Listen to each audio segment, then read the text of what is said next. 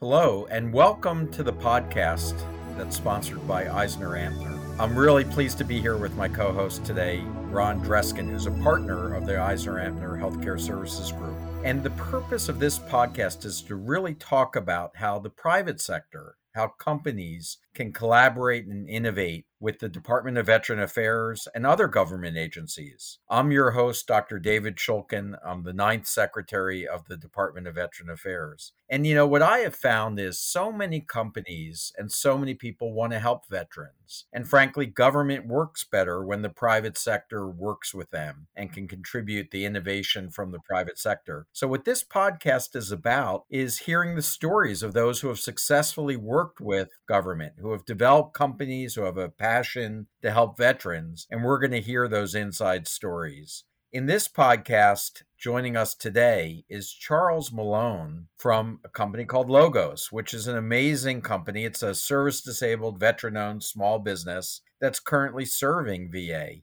and it focuses on assisting the VA to optimize its outcomes, things like improved service, access, reducing the cost of care to the government to be able to serve more veterans. So, we're going to hear from Charlie today, who's going to be our guest about the VA space and about the projects that they're working on, but most important, to hear why he's doing this and to hear any lessons that he's learned. So, Ron, I'm going to ask you to jump in here and let's start hearing from Charlie as well. Great. Thank you, David. And Charlie, thank you for your time today. We appreciate it. So, our first question for you is How did you and your partners decide to get involved with your business and offer services to the VA?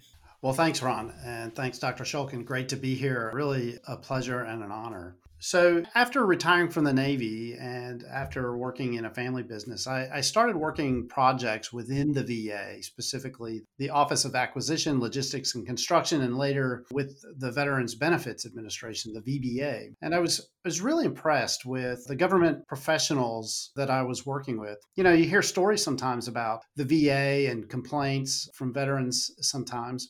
And so I was really wondering what kind of people I would come across. I was amazed on a daily basis by the professionalism and the heart of the VA and the, the dedication they have towards serving and helping veterans. So that was an inspiration to me, especially as, as a veteran myself. While there, I was working with a guy named Mitch Patterson, and Mitch and I developed a friendship, but also a real desire to have an impact ourselves and we were working with different companies at the time running these projects but we were really we we knew that we had something together. He was the yin to my yang i like to say we thought that together we could add value with what we provided. And maybe in our hubris, thought that we could actually have an impact, not just helping the VA itself, but also having an impact to help veterans. And so that was kind of the genesis behind that. Additionally, we had what we really find important is a, is a strong ethos, an ethos that is driven towards excellence.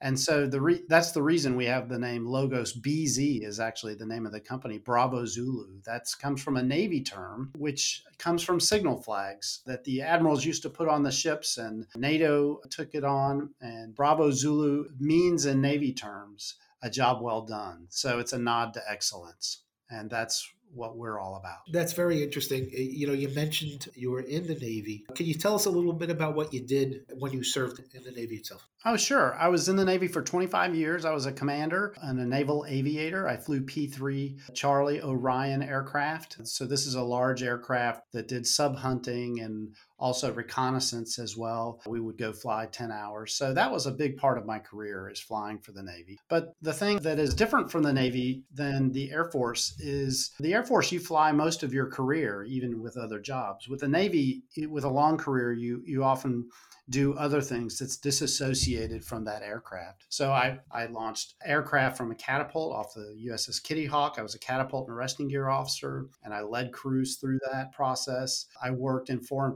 policy at the Pacific Fleet. I worked also in operations. I was the current aviation operations officer for the Pacific Fleet. So we, we got to do a lot of work in Indonesia, Bangladesh, and the Philippines with medical ship there, the USNS Mercy. Also, I worked as a commander of a battalion in Iraq. So I had 400 sailors who I worked with in a guarding effort, seeing what they were going through, but also just being in a combat zone. And lastly, I worked at NATO headquarters in Brussels, Belgium, in intel policy. So I led the, well, I was the secretary of the military intelligence committee there at NATO.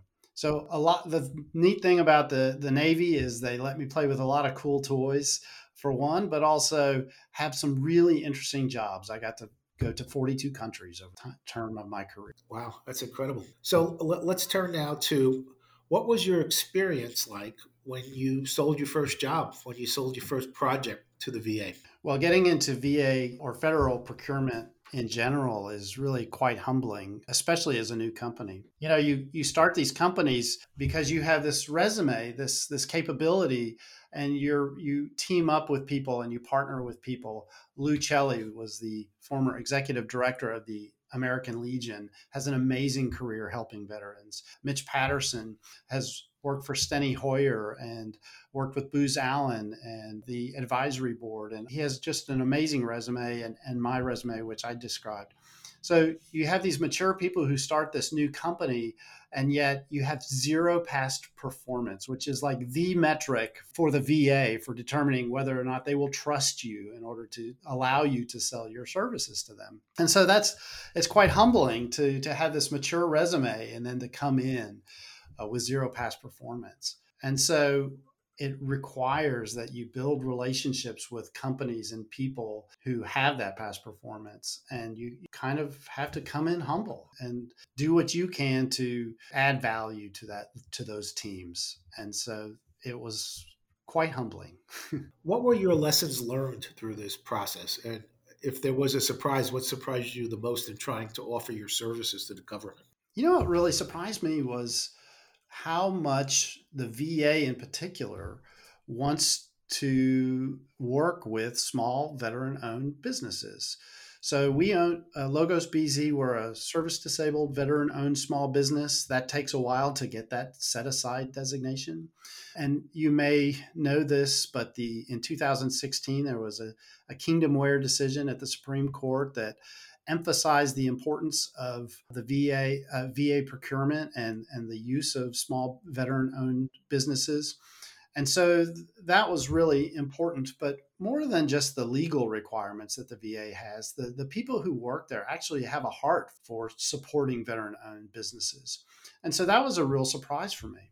Recently, I was at a business small business conference in Orlando and they had representatives from the government speaking. I was listening to the, the Defense Intelligence, uh, Intelligence Agency as it was speaking about its procurement. 21% of its procurement is to small businesses. And that blew my mind.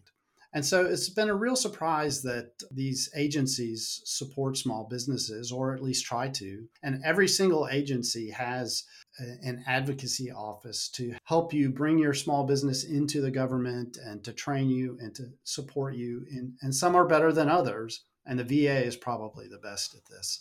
But that was a nice surprise. And in fact, Charlie, I think that what many people don't realize is is that larger businesses really need to partner with service disabled small businesses like yourself. So, how does that work? And just explain why the larger businesses might need a smaller company like you. Oh, that's a great point. Well, larger companies in the VA, they cannot often get contracts when you have two competing SDVOSB uh, or veteran owned small businesses. When you have two of those competing, the contracting officers really have to give them a chance first. And that's law. And so, where before the larger businesses who had the past performance and, and had the staffs to support these things, where before they might have gotten first dibs on these contracts, now they really have to team up with these smaller companies. And so often what they do is they develop these mentor protege relationships, which are that's an official designation by the Small Business Administration, the SBA.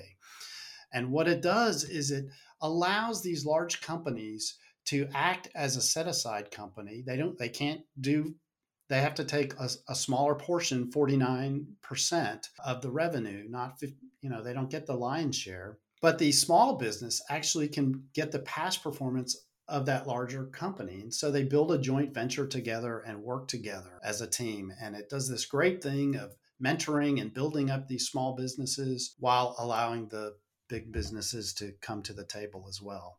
So it's a it's a neat system that, you know, doesn't always work perfectly, but pretty valuable when you're a small business needing past performance to be mentored by a larger company. That's a good thing. Absolutely. In the remaining time we have with you today, do you want to talk a little bit about your company, your your partners? You brought up Mitch, and you know where do you see growth? What are you excited about the next year or so? Well, you know, we're entering a technological revolution in the health innovation area of the VA.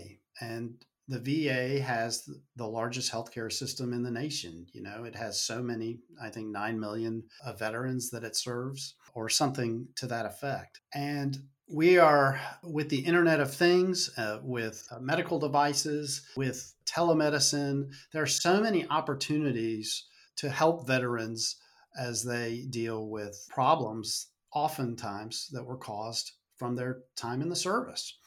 As a veteran myself, as someone who has seen veterans struggle with post traumatic stress or pain or other serious or more serious problems that physical debilitations, being able to have an impact on that is something that we we strive to do at Logos BZ. So I think that's our primary focus. And while we may focus on other industries, helping veterans in healthcare innovations, we think that this is a, a time with technology and a time for the heart of the nation. I think there's a a real focus and drive to, to help veterans right now. Uh, David, any final thoughts? Well, Charlie, I guess that in advising other veterans that feel the same way you do, which is that they want to help serve their fellow veterans. Do you think that would you encourage them to do that or do you feel like there are already enough veterans groups like yourself out there trying to work in the VA system? I would encourage them to join the team. There's plenty to go around. There's a lot of money set aside for veterans. And, you know, I went to high school in the South and I like to cook. And one thing that we love in the South are biscuits. And one thing, if you're cooking biscuits, they rise better when they're together. They, you put them apart and they're going to be flat and hard, but you put them together and they're going to rise nice and be light and fluffy. So maybe, I don't know if that's the best idea or picture, but businesses tend to grow best when they work together. So it's, I would say it's more about collaboration than competition because not one company can usually, in most cases, one company can't fulfill all of the requirements of a particular contract. It doesn't have every capability. So it needs to find team members or teammates that have those capabilities. And so complementing each other's capabilities really will win the day. And I say, bring it on. Anything you can do to help the veterans and join in federal procurement in this way, I, I say go for it. Well, Charlie, what a great way to end and what a great attitude because I think it really demonstrates the values of public service and people who have given so much. And of course, Eisner Amper wants to be part of that to try to help work with companies to help them be more successful in serving veterans. So thank you for your time today. Thanks for being part of our podcast. Oh, you're welcome. And Eisner Amper does a lot of great things, and I'm just grateful to be a part of this. Thank you, Charlie. Thank you, David.